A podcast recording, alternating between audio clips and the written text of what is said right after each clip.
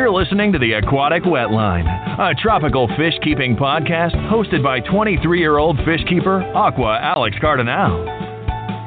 For three years, we provided you with quality tropical fish information, and we'll continue providing some information on freshwater and saltwater tropical fish. Let's dive down deep into the aquarium and chat fish. Live from his fish room is Aqua Alex. Aquatic Wetline is now live.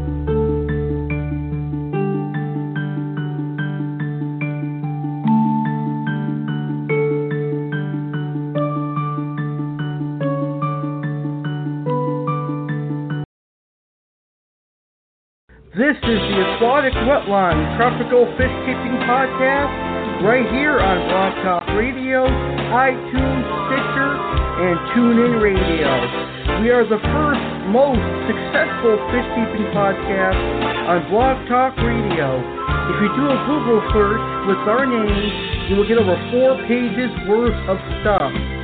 Aquatic Wetline was founded in 2013 to provide tropical fish with freshwater and saltwater aquarium informal and interesting shows.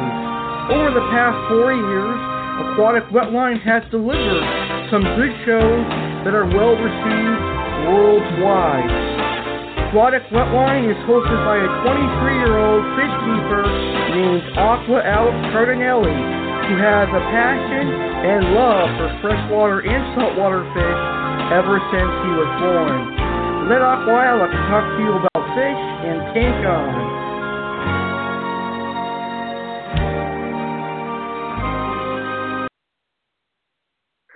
Hello, fish keepers, and welcome to a very special Saturday night episode of the Aquatic Wetline. I am right here broadcasting live from my fish room in Springfield, Massachusetts. Broadcasting for all of you, my friends, the best friends ever, the fish keeping audience. I want to start by saying thank you for your listen and thank you for giving me a chance to talk tropical fish with you. I hope you guys and gals are having a great weekend and are going to do something aquarium related, like water changes or buy new tropical fish. I have two water changes to do after the show one on my freshwater cichlid display tank and one on my saltwater display tank. Tonight's show is going to be a fun one to do because I am going to discuss a topic that I think will relate to every fish keeper in the aquarium hobby. Tropical fish keeping is known to be an aquarium hobby and a hobby nonetheless, but I personally think of it as a living art.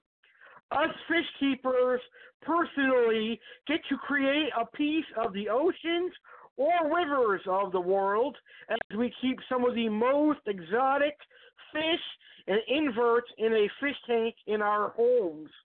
It takes years to have the perfect show aquarium, and when you finally have your tank set up perfectly, you have created an underwater, natural, real painting. All of us fish keepers have memories, whether it is setting up our first aquarium or getting a new fish. And that is exactly what we're going to talk about on today's show. So here is the agenda for today's episode of the Aquatic Wetline. I, Aqua Alex, am going to talk about my personal favorite aquarium hobby memories, and then I'm going to talk about my thoughts on the aquarium hobby changing, fish keeping in the 1990s and early to mid 2000s was a lot different than it is today. How has the fish keeping hobby changed? We'll find out on that today. I'll have a discussion on why people should enter the tropical fish hobby, and also I will have tips for beginners. So there's a lot of topics that I am going to cover today, so this should be a really interesting and good show. Now, I would like to remind you that you can interact with the show to share your favorite memories in the aquarium hobby. All you have to do is call in live at 1 347 989 8142 to discuss your favorite aquarium memories. Again, that's 1 347 989 8142. If you're listening to this in the archive, or other words, if you're listening to a recording after it was live, simply log on to Facebook and go to my group, Tropical Fish Keepers of Aquatic Wetline. Click join and post your favorite aquarium memories. All right, so before I start today's show with my favorite aquarium memories and tonight's topic, I would like to make a few quick announcements for you guys. So, don't forget that on April 15th, 2017, I'm going to be hosting my very first aquatic wetline trivia game. This is a fish keeping trivia game where there's going to be eight contestants and two prizes. So far, there is only two confirmed contestants. We need six more. So, ladies and gentlemen, and tropical fish keepers of all ages, please email aquaticwetline at outlook.com and title the email AW Trivia. Please include your name, your career, your location, your favorite fish, and the fish you are keeping because I'll be using that to introduce you to the show and the audience when we're live on April 15th. The first six people to email me will be the remaining contestants for the debut episode of Aquatic Wetline Aquatic Trivia Game. So once again, folks, please email me at aquaticwetline at outlook.com and title your email AW Trivia, and um, in your email include your uh, name, your career, your location, your favorite fish, and the fish you are currently keeping. So make sure you guys submit your email, aquaticwetline at outlook.com. It's going to take you a few minutes, and by doing that, you have the opportunity to win a prize from our sponsor, Your Fish Stuff Quality Fish Food. They have quality fish equipment and all of their fish food is made homemade right here in the United States of America using ingredients like kelp, krill, shrimp, and algae. So they have awesome food, and I can say that my fish love their food. So I really uh, recommend you guys enter this because the first place winner is going to receive a yourfishstuff.com prize box valued at thirty to fifty dollars. It'll probably be packed with a lot of uh, fish food and other things that are necessary for your aquarium. Now, the second place winner is going to get a very first aquatic wetline themed coffee mug, as well as some other goodies. It's going to be very cool. Today, I just placed the order for the aquatic wetline coffee mugs, and they'll be here in a few weeks. And when they arrive, I'm going to post a picture on my fan page, Aquatic Wetline Fish Keepers Podcast. On Facebook, go ahead and click like if you're not on that page. And the second place winner will be getting the very first cup. After that, there will be some for sale, and we'll talk about that on a future episode of the Aquatic Wetline.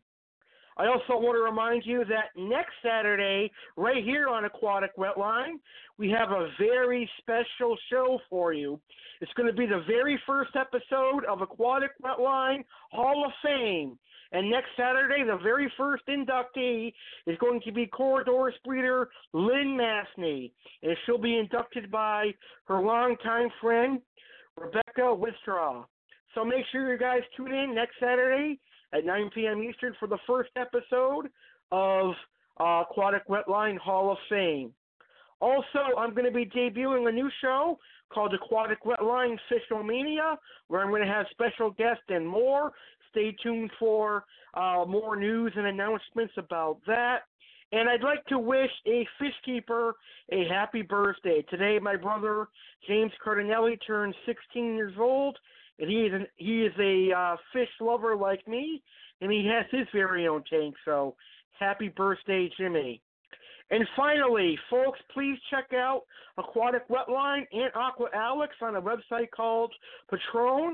Now, Patreon is a site where creators like myself, creators that people uh, create things like podcasts, YouTubers, and things like that.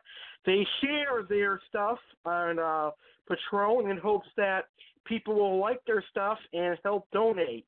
So I'm looking for some people to help donate for my show so that I can get a Blue Yeti microphone to have better quality and better sound.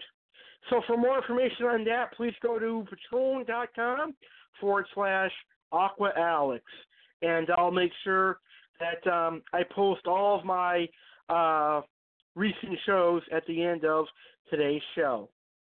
All right, enough of that. I don't want to bore you guys to death. Now, on to today's fun topic.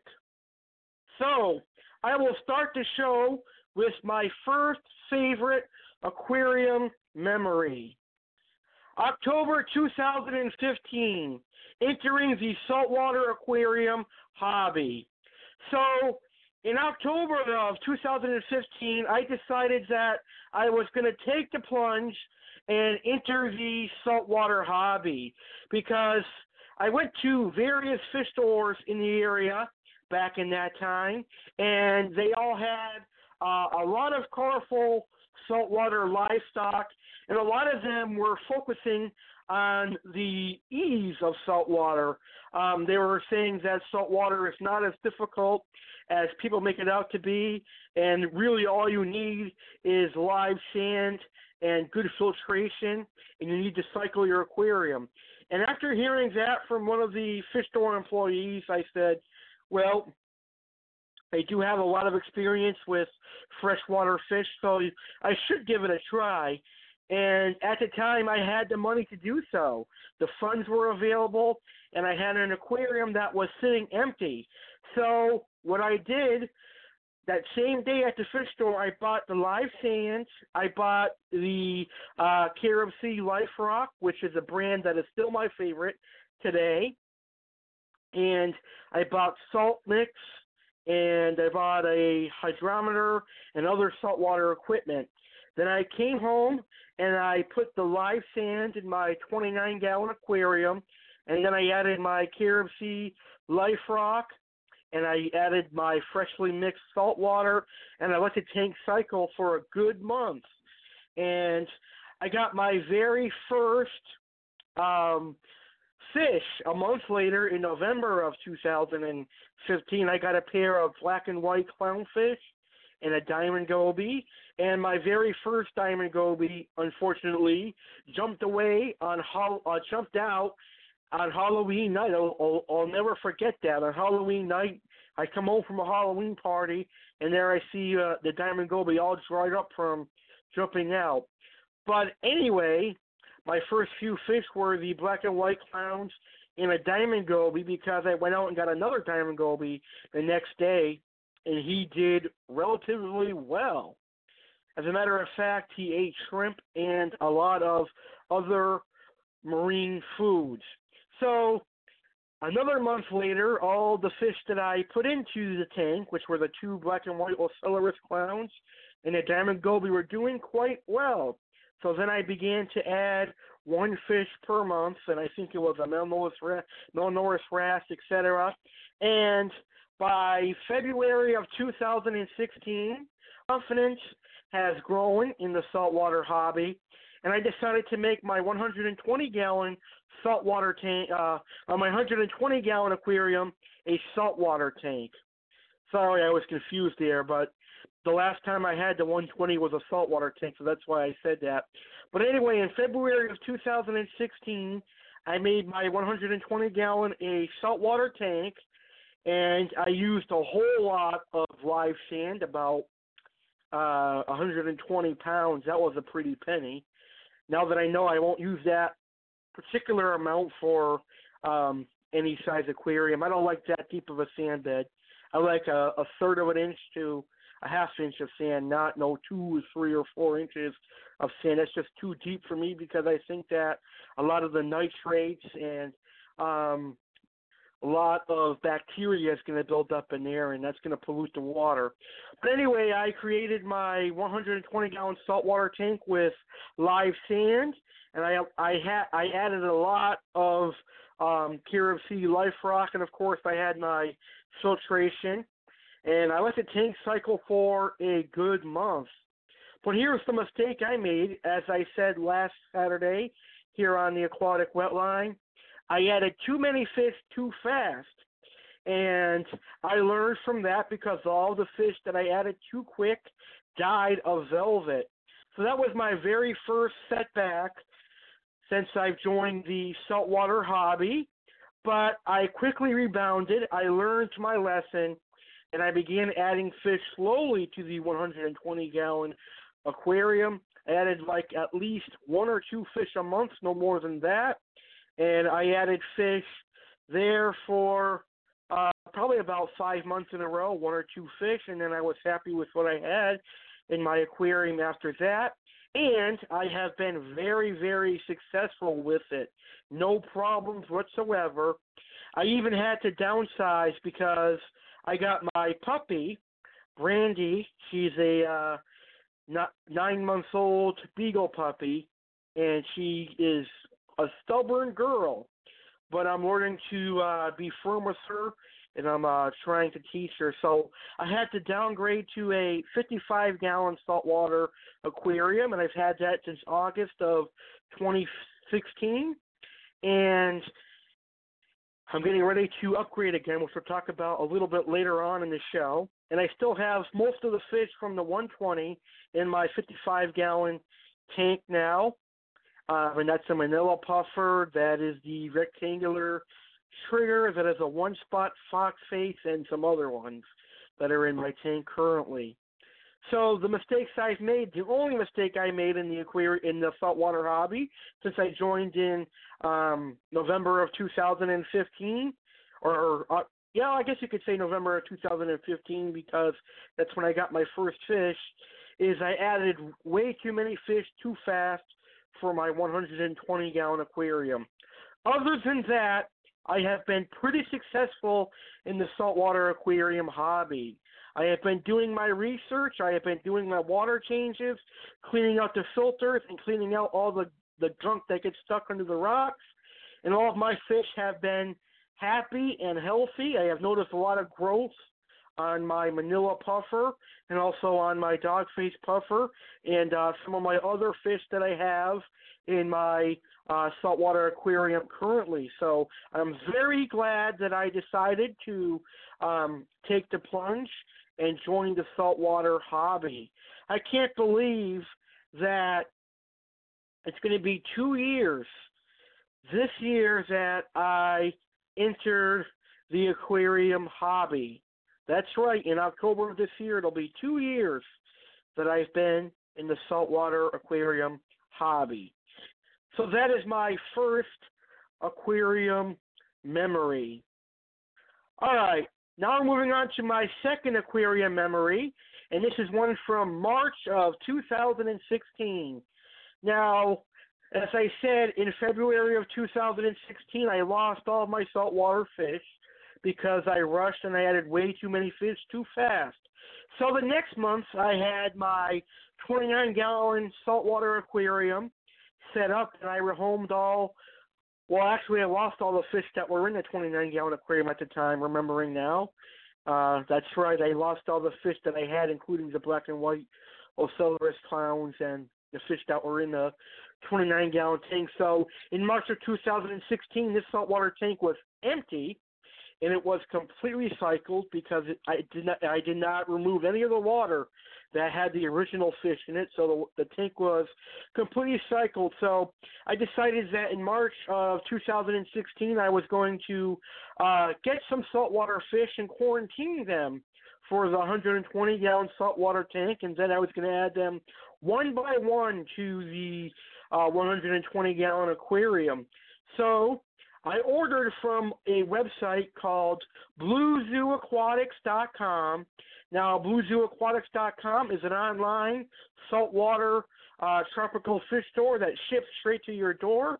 They have a lot of fish, and they have some good deals. You can get some rarer fish for good prices, and they have a lot of saltwater fish and inverts. They have your bread and butter stuff, but they also have uh, some rarities there as well.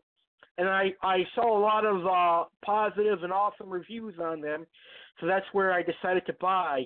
And I bought my Manila puffer named Puffy, who's still here. Puffy is now one full year old. I also got a Niger trigger, and I also got a one spot fox face, and I've got and I got at the time a gold striped maroon clown, and I was very excited because this is the first time that I've ordered tropical fish online since probably 2008. So it was a good long eight years. So I did that, and I made sure that um, they would do good. I slowly acclimated them when I got them. So the day they came, I was very excited. I uh, opened the box, and there was one thing that I was disappointed with. And what I was disappointed with was that the fox face came dead. It came deceased. But everything else was totally normal and totally fine. Now, I did forget to tell you that the day that um, the fish were shipped, it snowed out in other parts of the United States. It snowed out in California and wherever else it was. So the shipment got delayed for two days. And then all of a sudden, it, the package came, and I guess somewhere in the cold weather is where the fox face died. But Blue Zoo Aquatics was very professional. They said, I'm sorry about that. And they sent me out another fox face. And this time it came better than ever. So I was very confident about ordering online and gave me um, more. It gave me more respect for the online fish stores, and then also uh, taught me that I can order from online fish stores and and and not be scared that every fish is going to arrive dead on arrival. Because if they do, then they simply send out other ones or they give you credit. They offered me credit, but I decided to just get another fox face because I really, really wanted a fox face rabbit fish at the time. So overall, that was a very good experience, and it's something that I'm going to remember for a long time. And I have grown to like that website since then. All right, so my third memory is a quite recent one from a few months ago, and it's from December of 2016, and it was my order from Live Aquaria in the popular marine section on Live Aquaria, and that is the Diver's Den. So it was Christmas time last year, and I was looking for a few saltwater puffers, and I looked on the Live Aquaria main page, but they only had one of the puffers that I wanted, and the local fish stores up here had one or the other, and they were too big for the size tanks that I had, so I couldn't get them locally. But anyway, I went on Live Aquaria and I went on their main page, the, the separate section, um, and I I could not find any there. So then I went to the Divers Den after seeing all of the positive reviews for the Divers Den and seeing all of the fish keepers that love the Divers Den. I went there and I found the first puffer I wanted, a dog face puffer. So I put him in my cart and I also saw a porcupine puffer, the other puffer that I wanted. And I also put him in my cart. So I paid for the order, and I actually um, bought the fish on a Monday morning after 11 a.m. Central Time. So I thought that I was going to be getting my puffer fish the next day, which would have been a Tuesday. But since I ordered after the cutoff time, they did not ship. And I remember waking up early Tuesday morning waiting for a package to arrive, and I waited for hours and hours and hours and hours, stressing about where my fish is and if they're going to come alive. So I called Live Aquaria and I gave them the order number, and they said to me, uh, "You ordered past the 11 a.m. Central Time." And I go, "What does that mean?" And she goes, "Well, your your order wasn't shipped yesterday, um, and we can try shipping it today." And they did, and I and I had to pay a little bit extra for it, but I was able to get the fish the next day. And I got them. They came in perfect size and in perfect condition. So, Live Aquaria, when they tell you a size, it is the absolute exact size, and they look just like um, in their picture that they have on the Live Aquaria's Diver's Den. So I went ahead and acclimated the puffers, and I added them to the aquarium, and within four hours, they were already eating, and they were eating market shrimp, which is a part of their diet. If you guys don't know, um, puffers eat inverts to keep their teeth from overgrowing their mouth. So inverts would be like shrimp, octopus, and, uh, crabs, things of that nature. Obviously, they don't eat octopus in the wild, but you can feed them octopus in a home aquarium, and they're probably going to eat it without any trouble. So they ate for the first four weeks, and after that, they they were fine.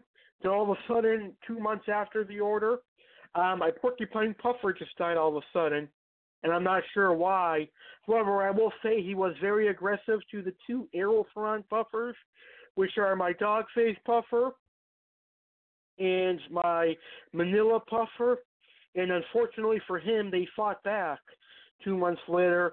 And I'm thinking that the stress from the Arothron puffers fighting back and chasing him are um, ca- caused him to to die. I think the stress from the other two puffers chasing him caused him to die.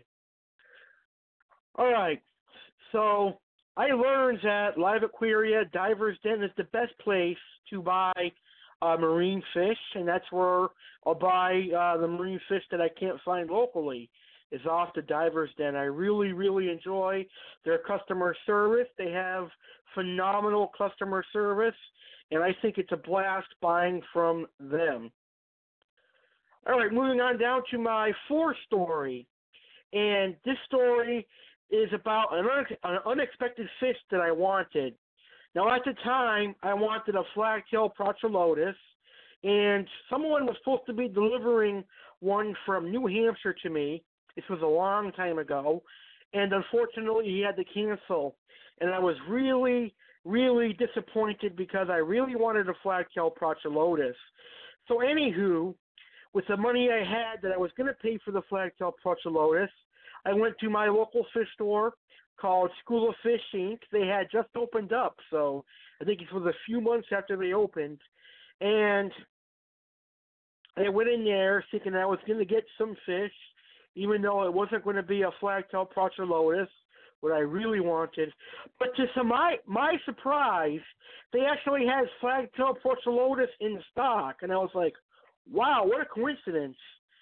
I was very, very excited. They only had two of them in stock, so I bought the last two, and they were thirteen ninety nine each, I believe. I will always remember that. I was like, oh my god! So I bought the two flagtail Prochilodus along with some clown loaches and other fish, and that was my lucky day. I'll never forget it because it's never happened ever again.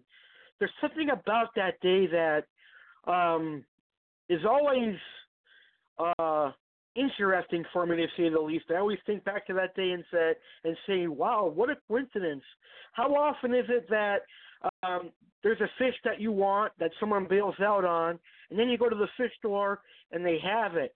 That's the beauty of locally owned fish stores. Is sometimes they get in some rarities, some rare fish that you've been wanting for a long time, and they have it, and you can get it cheaper than from some tropical fish hobbyist who wants to charge you a lot of money and then bails on you. So that was a very, very exciting experience for me. I was absolutely happy and I was uh, very, very excited. And I ended up I ended up growing out those flagtails to adult, basically almost adult size, and they got more in. And I bought two more, and I had like four flagtail Prochilodus in my 125 gallon uh, Amazon display tank, and it was a very, very nice tank.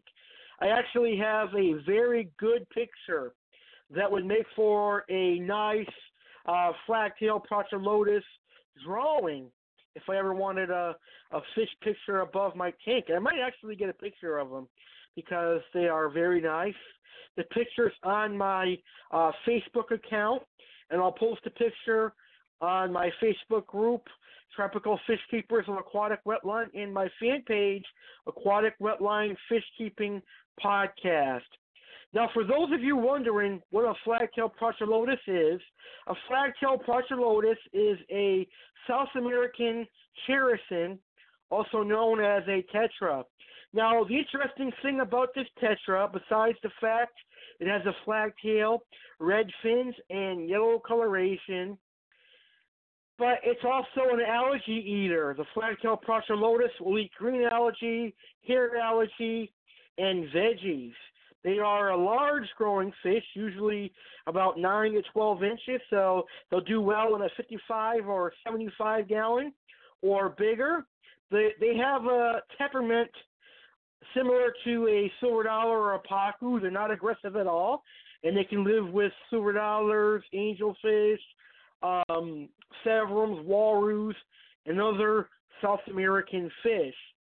I'll do a show on uh, flagtail Prochilodus, and I I think that's going to be the the March 2017 freshwater fish of the month is going to be the flagtail Prochilodus.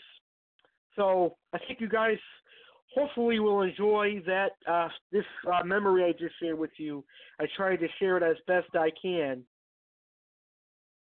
All right, now we move on to my next story and that is the day that I got one of my personal favorite silver dollar species of all time. It was back in 2012.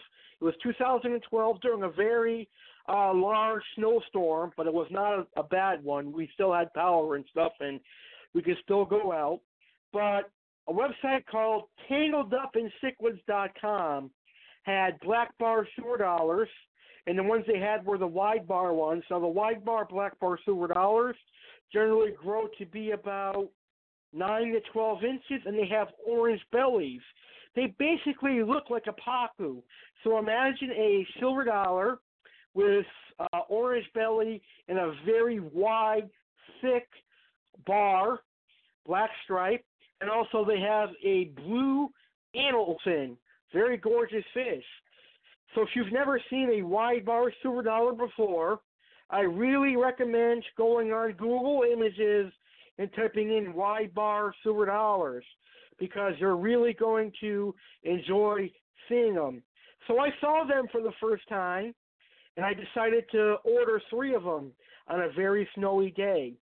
And I wasn't sure that he was going to be able to ship or not, but he did. He shipped the same night and they came the next morning, a little late, but that was to be expected.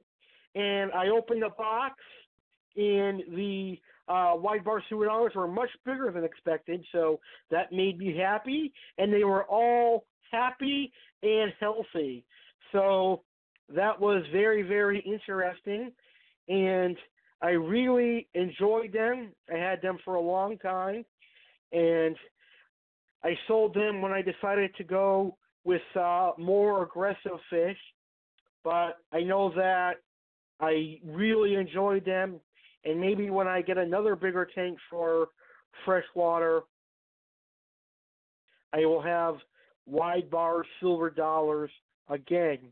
That is a very, very interesting fish. And if someone's looking for a large dither fish for a cichlid aquarium, I personally recommend the black bar, wide bar, silver dollar. Another memory I have is when my dad had his own large six foot aquarium. I think it was a 150 or 180 gallon freshwater predator tank. I'm not really sure uh, the exact size, but he had the typical monster fish that were popular at the time. He had uh, a large clown knife, which is the story, well, which is the fish of the story here. He had Oscars, he had a Pacu and arowana, etc. So anyway, he had the tank in the living room, and I usually slept on the couch during the night. Hear me out because I take naps on my bed, and I sleep on the couch at night because I don't have a TV in my room, and I like to watch TV as I sleep. Anyway, one night I'm sleeping, and about I think it was three o'clock in the morning, I hear a big knock, and it was like a gunshot knock, and I hear flopping and repeated flopping. So I wake up and I turn the living room lights on, and I see a big two two and a half foot clown knife on the floor. And uh, when you wake up and see a fish that big, it'll startle you. So I got very nervous and scared. But after recollecting myself, I um, picked up the clown knife and put him back into the aquarium. And I put heavy rocks over all the glass lids so that he could not jump out again, and he did not jump out. That was a very, very weird night because I don't know how the clown knife jumped out or why it jumped out because I tested the water parameters once I put them back in the tank and they were they were perfectly normal and they were in the wide range of what they should be for a freshwater uh, predator tank. So maybe he got spooked or he was trying to commit suicide, but he failed because I caught him in the brink of time. I figured that would be an interesting story to share with you guys here on uh, Aquatic Wetlines Aquarium Memory Show. Now, I want to remind all of my fish keepers out there that you can call in live at 1 347 989 8142 with your very own aquarium memories. That again is one three four seven nine eight nine eight one four two. If there's anybody that's listening live, you're more than welcome to call in and share your favorite aquarium memories. I know that all fish keepers have aquarium memories, so there's no need to be afraid. Just simply dial one three four seven nine eight nine 8142, and I'd love to have you here on today's episode of Aquatic Wetline. I would love nothing more than to interact with the tropical fish keepers. Anyway, on to my next story. And in April of 2015, I got my first large tank since I uh, shut my 125 gallon down a few years prior and it was a 120 gallon aquarium. I originally was going to get another 125, but I saw this big tank. It was a Aqueon 120 gallon aquarium. It was a four foot long aquarium. However, instead of it being really, uh, instead of having large lengths, it was really wide, providing a lot of swimming space up and down, and a lot of swimming space for fish like angelfish and discus. It was a really interesting tank. I never seen a tank like that, so I bought it. I bought the tank, the stand, the lights, and the lid, and a couple of filters, and I think the grand total was about a thousand and five hundred dollars. But it was well worth it. I got a lot of uh, stuff out of that aquarium because I tried discus for the first time in that aquarium. I combined discus and angelfish in that aquarium. I had Oscars and cichlids in that aquarium. And finally, I had saltwater fish in that aquarium. So I succeeded in keeping discus in that tank. And eventually, my second try, I succeeded in keeping uh, in that tank. However, because I'm only a five foot five person, and with the tank being so high, it was hard for me to do water changes, and I had to always stand on a step stool to do water changes, and that meant that I cut back on water changes because of the uh, height difference.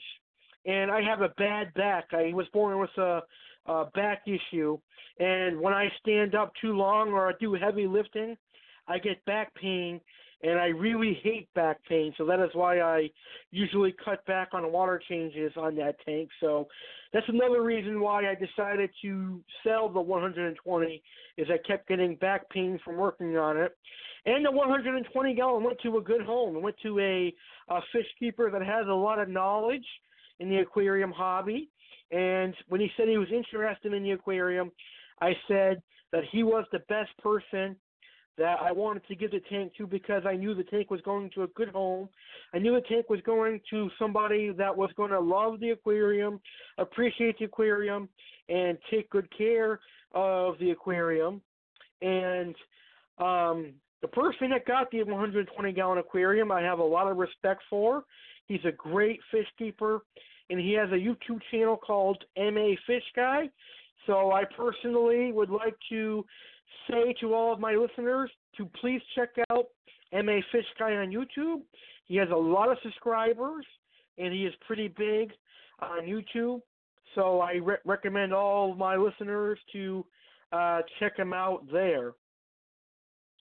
So I figured I would share that story with you guys because of all the experience that I had with that aquarium. From that aquarium, I learned that if I ever wanted to again, I could keep discus, and it also taught me that I could have a large saltwater aquarium. All right, my next favorite aquarium memory is a simple one, and it is me hand feeding my tropical fish.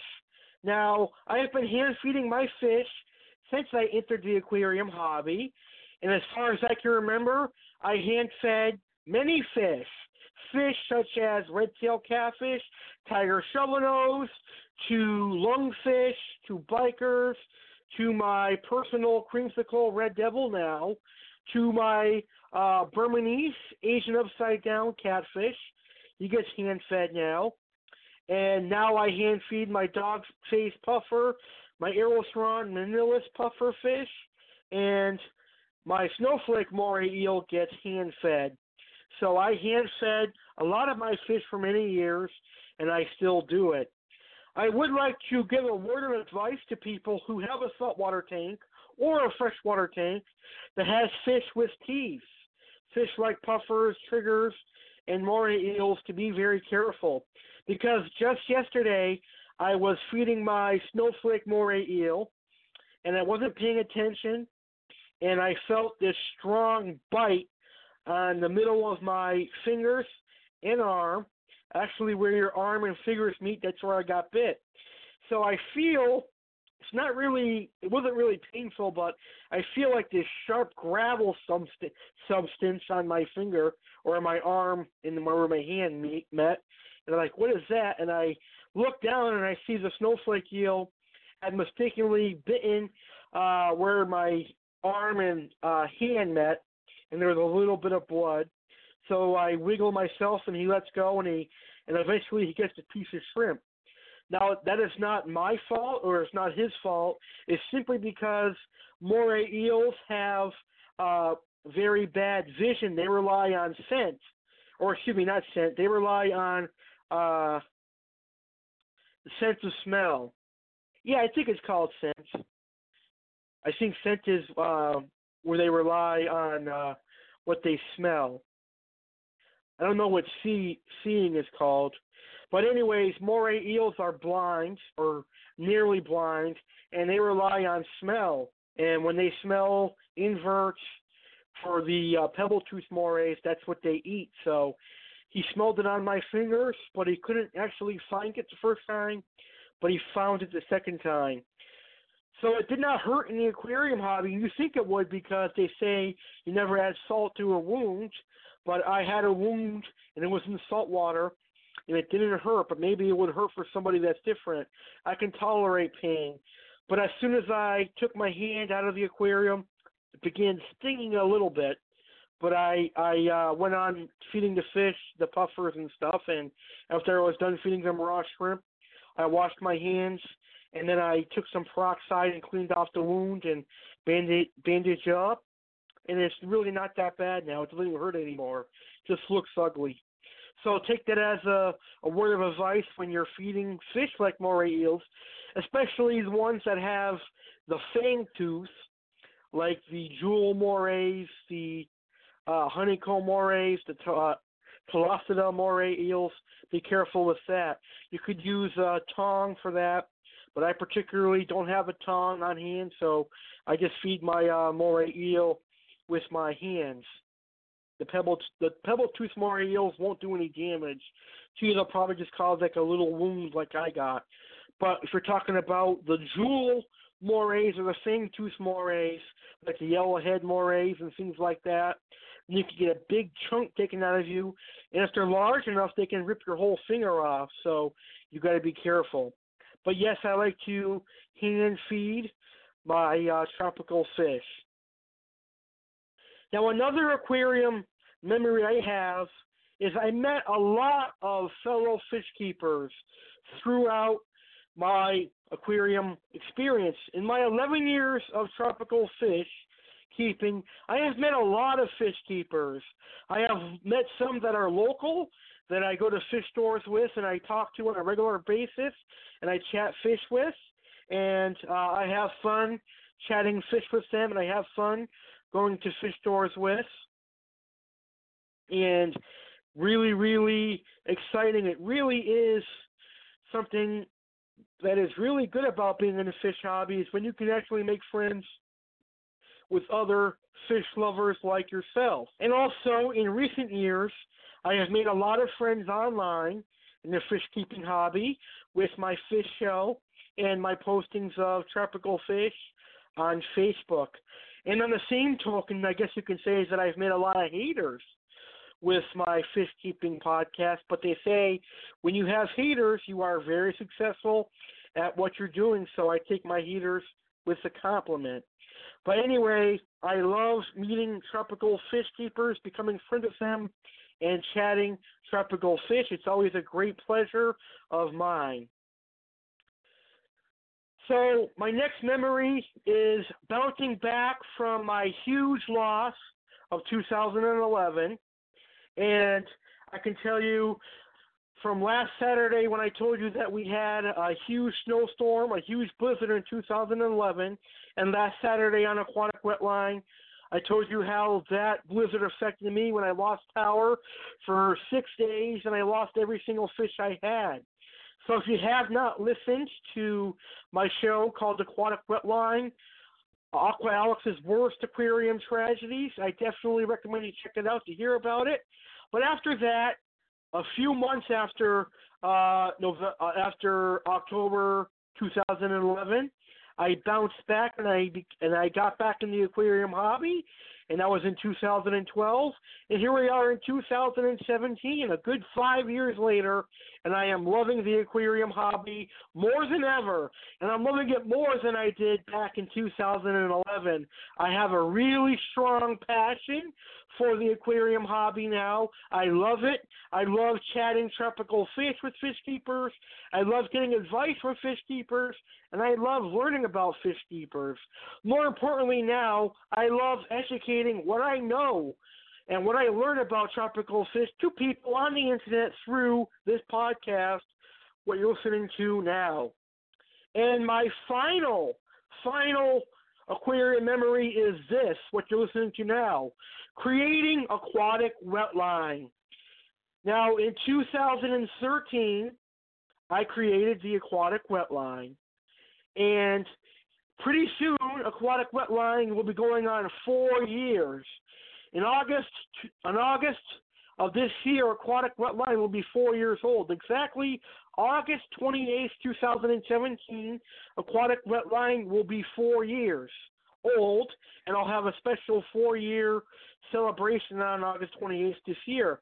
But I created Aquatic Wetline in 2013 simply for me to chat about tropical fish and have tropical fish cho- shows and tropical fish guests where I'd ask them fish questions, and I would learn a lot about fish, and all of my listeners would learn a lot about fish. So at the time in 2013, YouTube was the big trend, but I had a previous show on Blog Talk Radio called Chef Cardinelli's Cooking Show, which was a cooking show I did here on Blog Talk Radio. And I went to the pet section and I saw that there was only one or two tropical fish shows, and I figured, hey, why not create one of my own? And I did. And I did not expect it to take off. I did not expect it to be successful as it did. It became a success relatively seven months into it. After the seven months mark, I got my first co-host, which was which was uh, Crayfish Man James Jones, and after that, aquatic wetline became more and more popular where it is today. It is very popular today, and I've seen a lot of growth from 2014 until today. And I will never forget creating Aquatic Wetline. Aquatic Wetline has brought a lot of positives into my life. While I do receive a lot of negative feedback and a lot of hate from certain people on Aquatic Wetline, the good outweighs the bad. A lot more people enjoy the show, and I've even helped some people enter the hobby with aquatic wetline. So I'm very, very grateful for that. All right. So those are all of my aquarium memories.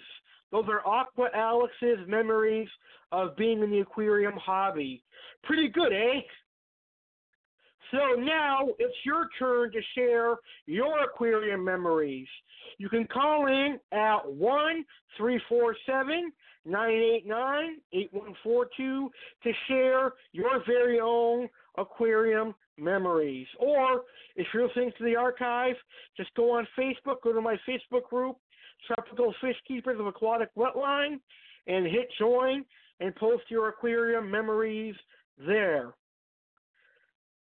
I can't believe we're almost an hour into our show already. So I'm going to go ahead and take a quick intermission.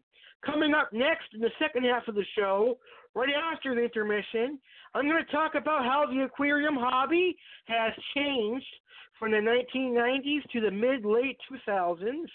I'm going to have a discussion on why people who are not fish keepers should not, uh, excuse me, I'm going to have a discussion on why people who are not fish keepers should become fish keepers. So basically, I'll talk about why people should enter the fish hobby, and I'll have tips for beginners. Don't miss those three awesome um, topics after right after this intermission. So don't go anywhere, folks. We have those three awesome topics coming up next. So, during our intermission, make sure you email aquaticwetline at outlook.com with your name, location, career, your favorite fish, and the fish you are currently keeping now. So, during the intermission, email aquaticwetline at outlook.com, title AW Trivia, and in your email, put um, your name, your location, your career, your favorite fish, and the fish you are currently keeping now. The first six people to email me will be on the debut episode of Aquatic Wetlines Aquatic Trivia Game. We're back with more right after this. Don't go anywhere, fish keepers. Be here or be square.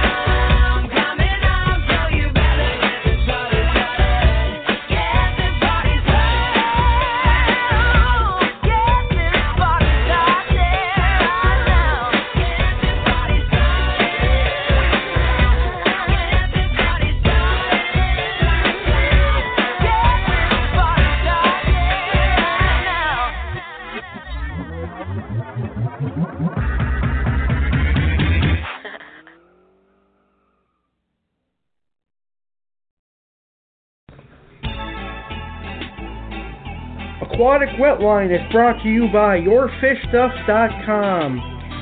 YourFishStuff.com provides hobbyists with quality homemade fish food and aquarium supplies.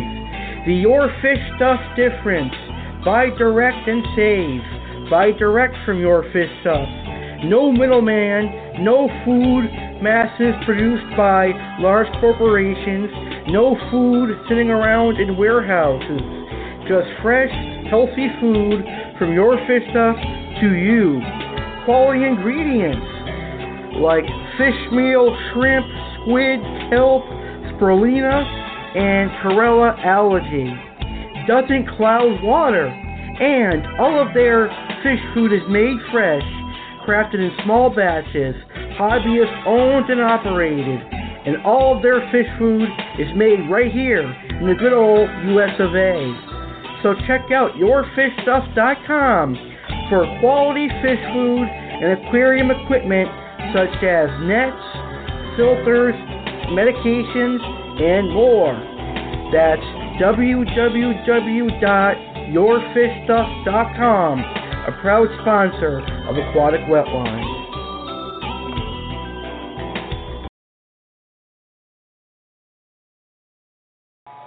March 25th, 2017. It's going to be a historic night for aquatic wetline and for the tropical fish keeping hobby. I, Aqua Alexander Cardinelli, as the host of Aquatic Wetline, as a person and as a tropical fish keeper, am proud to announce that Aquatic Wetline is going to be hosting a Tropical Fish Keeping Hall of Fame podcast. This is going to be a show where I, Aqua Alex, and my audience pay tribute and respect to the legendary fish keepers who have paved the way for us to be fish keepers, and also for fish keepers who have a huge passion and enthusiasm for the tropical fish keeping hobby. And it all starts on March 25th, 2017, as the legendary Corydoras breeder Lynn Massey takes her place into the Aquatic Wetline Hall of Fame. Sadly, the aquarium hobby and the fish world lost Lynn Massey in November as she passed away. But the legacy she left behind from Corydoras breeding will never be forgotten. Lynn Massey will be inducted to the Aquatic Wetline Hall of Fame by her longtime friend, Rebecca Listro. Rebecca will be here to induct Lynn Massey into the Hall of Fame. Live March 25th, 2017, 9 p.m. Eastern, 8 p.m. Central, 7 p.m. Mountain, and 6 p.m. Pacific, right here on Aquatic Wetline. Lynn Massey was a huge inspiration for the Aquatic Wetline to have guests, and she was fundamental on Aquatic Wetline's success. So please join me and Rebecca as we welcome the very first inductee to the Aquatic Wetline Hall of Fame, class of 2017, Corydoras breeder Lynn Massey, right here on Aquatic Wetline on March 25th, 9 p.m. Eastern, blogtalkradio.com forward slash Aquatic Wetline.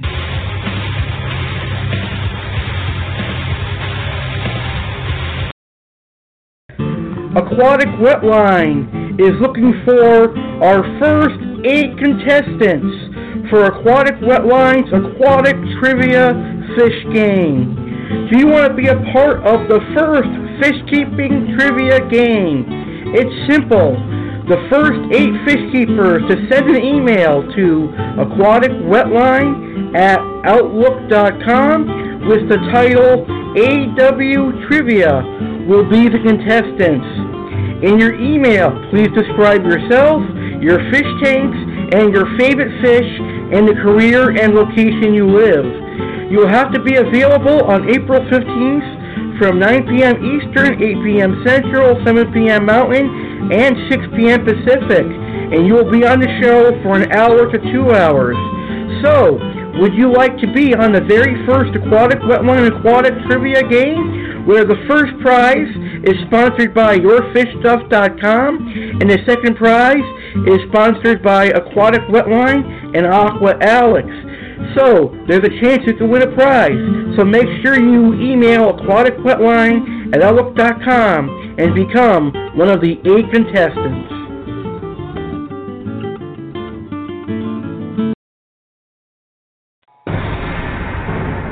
Tropical fish keeping listeners, I invite you to join your fish keeping group called Tropical Fish Keepers of Aquatic Wetline. I invite you to post pictures of your tropical fish, post videos of your tropical fish, post links to your fish keeping YouTube channel, or just chat fish.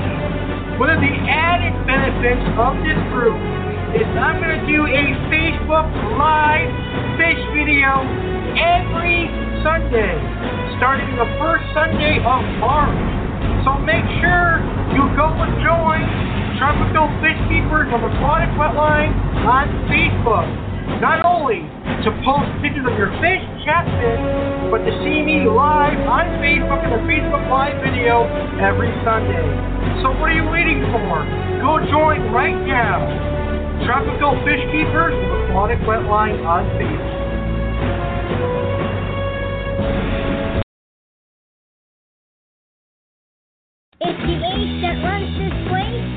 Crazy, incomparable Alex Cardinelli, here to promote my network, Age Network. On Age Network, I have music shows that are brought to you by Jeremy Stolhorn of Blossom City Radio and Andrew Neal. I also have WWE wrestling shows with my co-host James Cardinelli. I have cooking shows called Cooking and Baking with the Fat Guy and much more. So make sure you check out Age Network because I have controversial, entertaining, and all sorts of shows. Go to blogtalkradio.com forward slash Age Network with Alex Cardinelli. And you can also find Age Network on iTunes, Stitcher Radio, Blubrry, and TuneIn. You can look for Age Network on Google. Hey, uh, this is the Aquatic Wetline, a tropical fish keeping show brought to you by Aqua Alex in Springfield, Massachusetts. Let's get back to the tropical fish chat right now. Welcome back to the Aquatic Wetline on this fine Saturday evening. Tonight, Aqua Alex is talking about his favorite aquarium memories and his big fish room plans for the spring of 2017. In the first half of the show, Aqua Alex discussed his favorite aquarium memories. Don't worry if you are just tuning in now, you can listen to the first half of the show by re-listening to the show once it archives. Right here right now on the second half of today's show, join Aqua Alex as he discusses his 2017 spring fish room plans. What are they? Find out right now as Aqua Alex will tell you. By the way, this is Mick Foley's baby robot boy telling you all to have a nice day. Bang, bang, bang.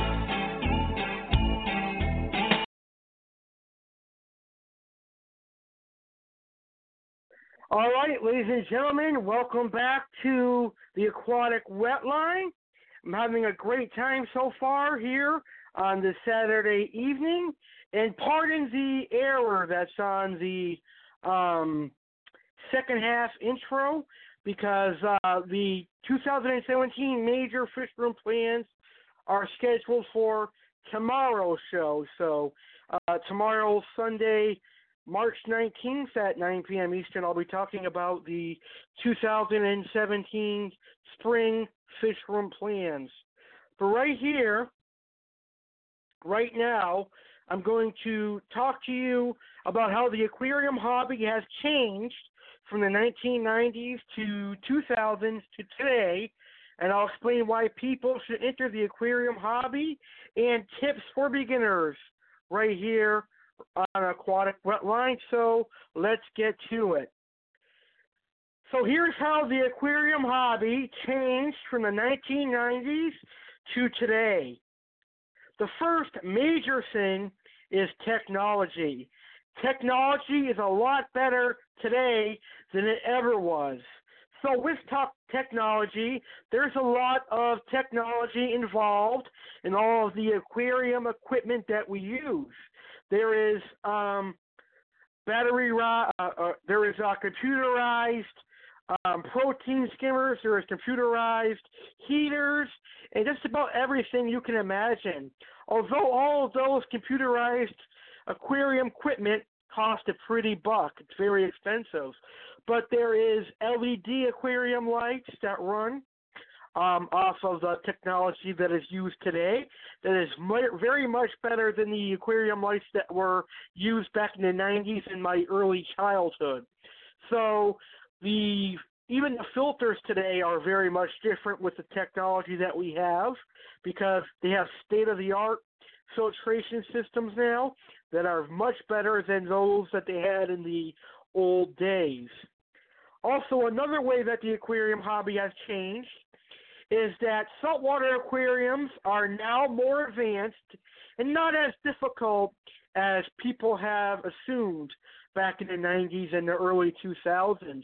Matter of fact, fish only tanks are not difficult at all.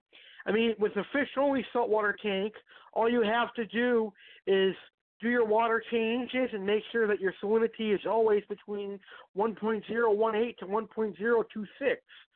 And make sure that you do your research and that your tank is going to be uh, big enough for the fish that's going to be going into your tank. So salt water is definitely not as difficult as expected and as suggested back in those times. Also, the saltwater fish prices and coral prices have gone down drastically since the 1990s. For example, a magnificent fox face would cost you about $700 back in the 90s. Today, you can get one anywhere from 80 to $100. Also, there is captive bred fish available now. Um, back in the 90s and early 2000s, a lot of your saltwater fish was all wild caught, and a big majority of your freshwater fish was also all wild caught. But today, thanks to places like ORA and Sustainable Aquatics, there is captive breeding and captive bred clownfish, dottybacks, and other marine fish. And what really popularized the captive breeding of marine fish is finding Nemo. Because everybody wanted a Nemo. They wanted a clownfish. So the popularity spiked and that caused an increased demand of clownfish and ORA and Sustainable Aquatics was able to create captive bred clownfish that was never ever in the ocean before. So the only life these clownfish have seen, the ones that are captive bred, have been raised in aquariums. So they're used in they're used to and have adjusted to aquarium life. And nowadays, most freshwater fish are now captive bred. I'd probably say a good 95% of the freshwater fish that are in the aquarium hobby today are now captive bred. Also, we have much better equipment from different brands nowadays, and also the fish food is a lot better than it was in the 90s. There is better strains of bettas now, and there's many different strains of bettas. You have your half moon bettas, your veil tail bettas, and a whole wide variety of bettas. So many that I don't even know the other kinds because I'm just used to the common bettas. Because as a young child growing up, you only had your male and female bettas, and I'm pretty sure um, someone in my age group understands and gets what I am saying. Um, there's a lot better information today uh, because there's uh, Google and other places to get information that you can uh, research and get. Back in the day, all people had was libraries and uh, fish books and, the, and tropical fish books in the library. You now have information on tropical fish literally at your fingertips online. There's the internet on your smartphone, your tablet, your computer. So there's really no excuse why some fish keeper cannot research. It's just a lack of eagerness to research and being lazy. in my opinion, because you can find information on a particular fish literally within two seconds. Um, fish tanks are a lot easier to maintain now, and I'm not saying that you have you can stop maintenance on tanks nowadays, but they're a lot easier because the filters um, are a lot stronger than the older ones, and all the equipment is a lot stronger. But it limits your maintenance probably down to once or twice a week. As back in the old days, you had to do water changes quite frequently during the week. And of course, the aquarium hobby is a lot more popular today than it has been in the 90s and early 2000s. And I can say without a doubt that the saltwater aquarium hobby and the reef systems are a lot more popular today than they have ever in the past. So that is a plus side for the saltwater aquarist hobbyist. All right. So now we're going to move on to my next topic. I want to talk about why people should enter the aquarium hobby. So if you're a non-fish keeper, here is why I think you should personally enter the aquarium hobby. A, you get instant relaxation. Aquariums and tropical fish lower blood pressure and they lower your stress. Matter of fact, uh, a doctor I know, my personal doctor, uh, is a big fish lover, a big tropical fish lover, and he recommends people who have had heart attacks or strokes or have had high blood pressure, he always recommends them to get an aquarium of any size, of any fish. Um, and he's a fish keeper himself, so he'll educate them on um, tropical fish, which is pretty interesting because not every doctor does that. Um, I think he'll uh, like give them articles to look up. I'm not sure what he does exactly because I've never been there in the room with him. And he, and he said that some of his clients have actually got aquariums, not all of them, but some of them, and they've had lower uh, blood pressure. So they say that aquariums do relax your mind, and they do uh, help relieve your stress and whatever pain you are feeling. And I can say that when I had um, toothaches, because I had tooth toothaches growing up through my childhood, and I get one every now and then. I had one last night. That when I look at my aquarium, sometimes the pain uh, goes away, or I don't think about the pain anymore because I'm looking at the fish and what I could do next to the aquarium, what can I feed the fish next, etc.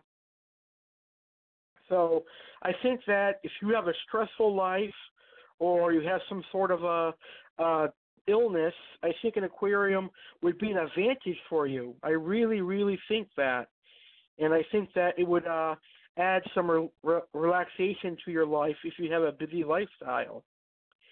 Also, um, I think people who have children or have a family should do the aquarium hobby because it teaches responsibility to young folks, say like kids um, age eight or even younger than that. It teaches them to um, care for live animals and be responsible for the later stages of life when they become my age and they have to um, fend for themselves. And I really think that um, having an aquarium and doing maintenance and things like that is going to teach responsibility. Plus, you get to create a piece of the ocean or a river in your own home aquarium. How cool would that be? And the fish are relatively easy to care for. You don't have to take them outside like you have to take a dog or a cat.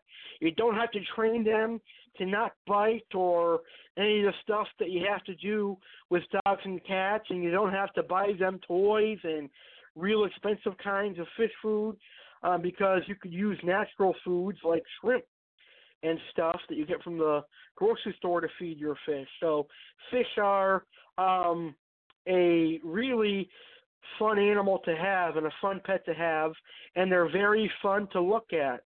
So those are the reasons why I think people should enter the tropical fish hobby. But if you enter the aquarium hobby, you must realize you need to do maintenance. You have to do water changes. Now, by doing water changes, I mean you must take a gravel vacuum and clean up the bottom of the aquarium, get rid of all the fish waste and any extra food that is down there. Because if you don't, all of that fish waste and extra food is going to create bad waste, and that bad waste is going to transform into ammonia. And at high levels, ammonia is very toxic to fish.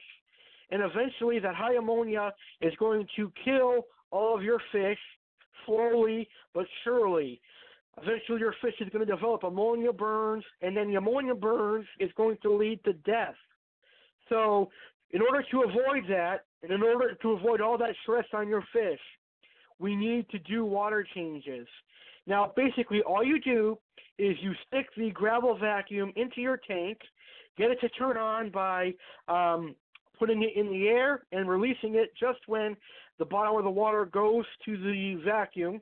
And once the water sucks up and the water begins flowing into your five gallon bucket, you can uh, go to the gravel or your substrate, or even if you're doing a bare bottom tank, and remove all the waste and simply replace the water with room temperature water, clean water, and you'll be good to go.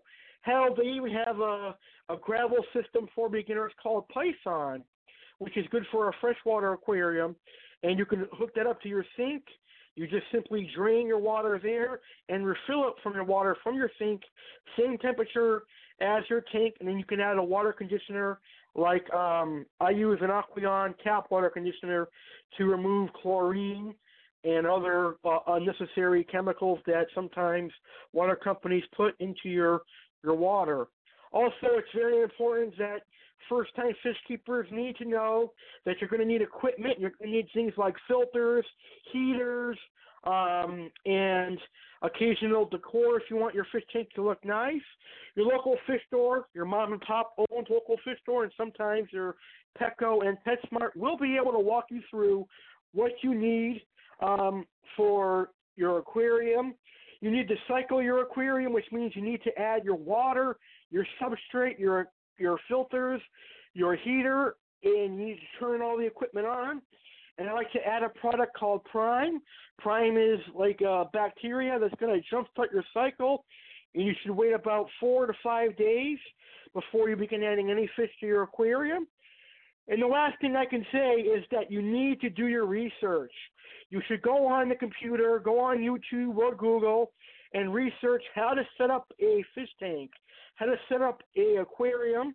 There's beginners there's beginner guides to setting up your very first aquarium.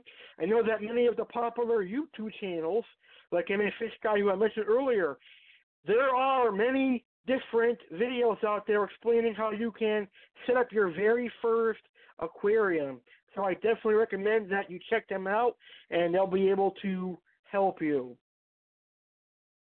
All right. My last topic for today's show is simple. My tips for beginners do not rush. Do not rush into the hobby. Do not set up a tank and the filters and stuff the same day and buy fish. Don't do that because your tank is not cycled, there's no bacteria, and your fish are going to be highly stressed and they'll probably die. Do not buy too many fish at one time.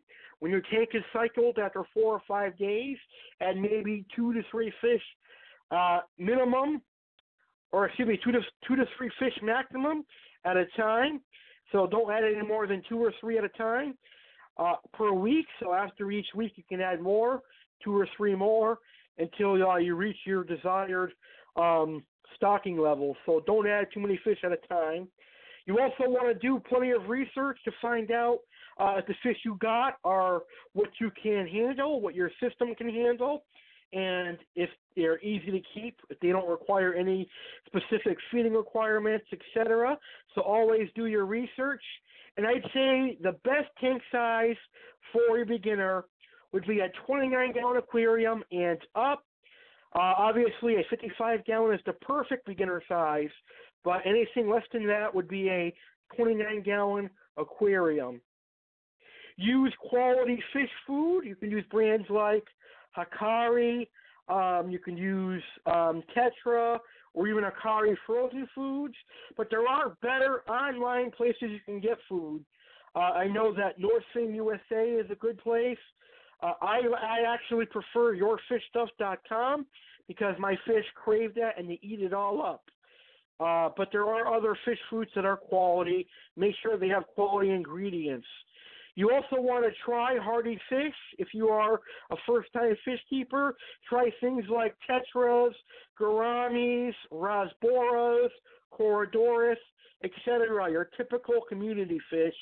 And as you uh, learn more and more about fish, you can get it, get into the cichlids and the more um, uh, fish that require more time, the time-consuming fish.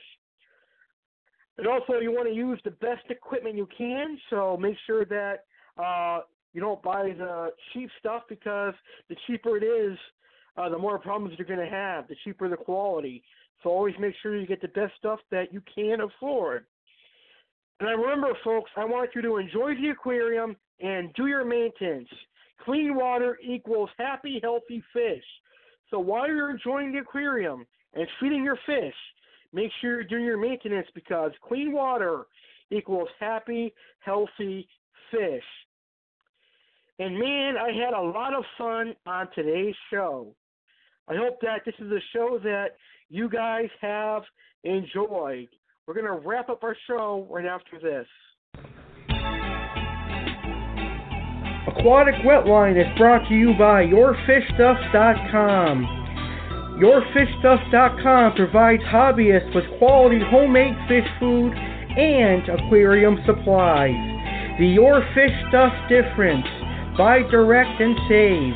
Buy direct from Your Fish Stuff. No middleman, no food masses produced by large corporations, no food sitting around in warehouses. Just fresh, healthy food from Your Fish Stuff to you quality ingredients like fish meal, shrimp, squid, kelp, spirulina, and chlorella algae.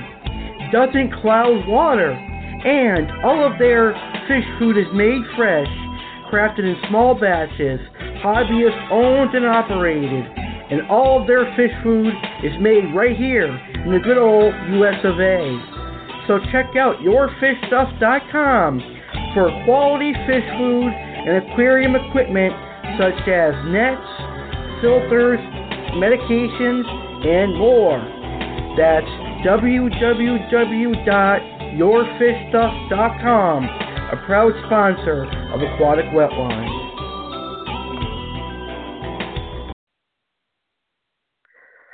Ladies and gentlemen, we're going to go ahead and wrap up today's show. What a fun show this was, and I had a blast.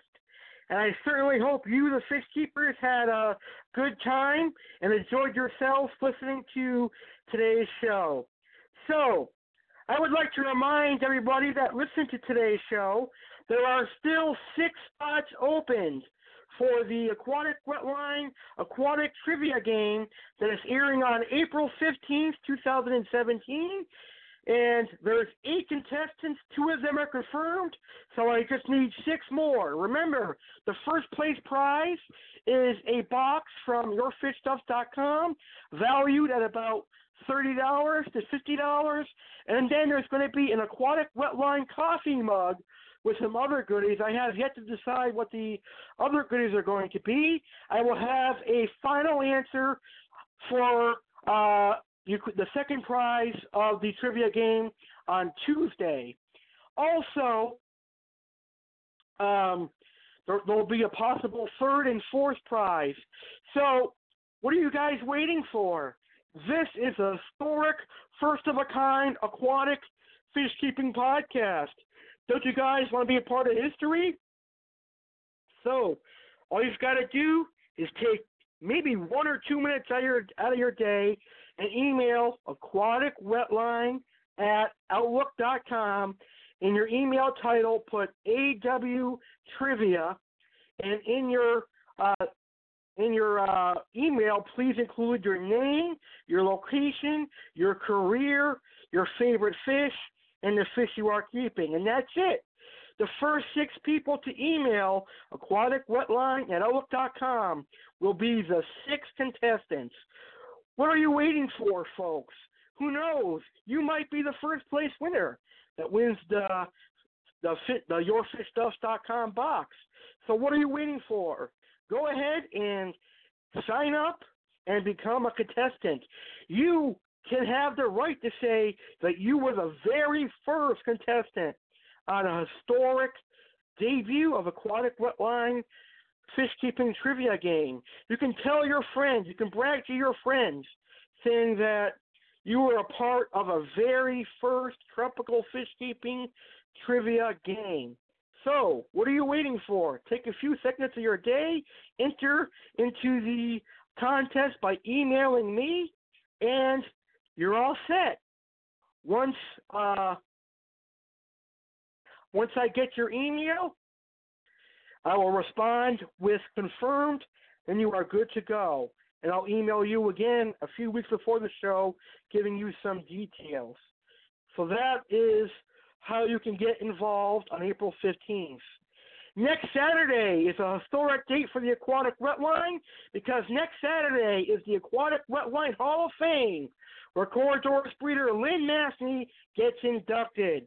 So don't forget to be here next Saturday at 9 p.m. Eastern as we induct the late great Lynn Massey into the Aquatic Wetline Hall of Fame. With that being said, I want to thank you all for listening to today's show. I hope you guys enjoyed today's show and uh, learned a little bit from today's show. Thank you so much for tuning into the show today.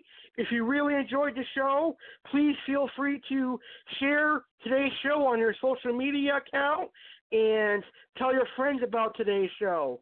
I really, really appreciate your listen. Thank you very much. This is Aqua Alex broadcasting live from Springfield, Massachusetts, and this was an episode of the Aquatic Wetline. Have a great rest of your night. Thank you for tuning in and enjoy the fish keeping hobby. And I'm gone, everyone. Take on, everyone.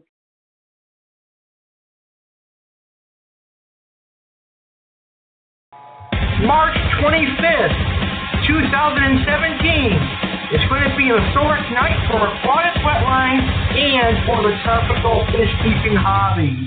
I, Aqua Alexander Cardinelli, as the host of Aquatic Wetline, as a person and as a tropical fish keeper, am proud to announce that Aquatic Wetline is going to be hosting a Tropical Fish Keeping Hall of Fame podcast.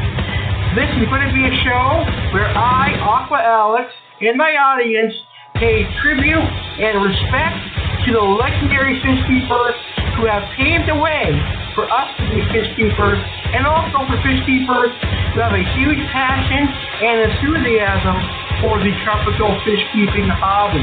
And it all starts on March 25th, 2017, at the legendary Corydoras breeder Lynn Massey takes her place into the Aquatic Wetline Hall of Fame. Sadly, the aquarium hobby and the fish world lost Lynn Massey in November as she passed away. But the legacy she left behind from Corydoras breeding will never be forgotten. Lynn Massey will be inducted to the Aquatic Wetline Hall of Fame by her longtime friend, Rebecca Bistro. Rebecca will be here to induct Lynn Massey into the Hall of Fame. Live March 25th, 2017, 9 p.m. Eastern, 8 p.m. Central, 7 p.m. Mountain, and 6 p.m. Pacific, right here on Aquatic Wetline. Lynn Massey was a huge inspiration for the Aquatic Wetline to have guests, and she was fundamental on Aquatic Wetline's success. So please join me and Rebecca as we welcome the very first inductee to the Aquatic Wetline Hall of Fame, class of 2017, Corydoras breeder Lynn Massey, right here on Aquatic Wetline on March 25th. 9 p.m. Eastern, blogtalkradio.com forward slash aquatic wetline. Aquatic Wetline is looking for our first eight contestants for Aquatic Wetline's Aquatic Trivia Fish Game. Do you want to be a part of the first fish keeping trivia game? It's simple. The first eight fish keepers to send an email to aquaticwetline at outlook.com with the title AW Trivia will be the contestants. In your email, please describe yourself, your fish tanks, and your favorite fish and the career and location you live. You'll have to be available on April 15th from 9 p.m. Eastern, 8 p.m. Central, 7 p.m. Mountain, and 6 p.m. Pacific. And you will be on the show for an hour to two hours. So, would you like to be on the very first Aquatic Wetline Aquatic Trivia game? Where the first prize is sponsored by YourFishStuff.com and the second prize is sponsored by Aquatic Wetline and Aqua Alex. So, there's a chance you can win a prize. So make sure you email aquaticwetline at outlook.com and become one of the eight contestants. This episode of the Aquatic Wetline has concluded. Aqua Alex thanks you for listening to his show. Please check out Aquatic Wetline Fish Keeping Podcast on Facebook and hit like for tropical fish facts and more. Feel free to reach Aqua Alex at aquaticwetline at outlook.com with any tropical fish questions. Your questions may make the show. Good night.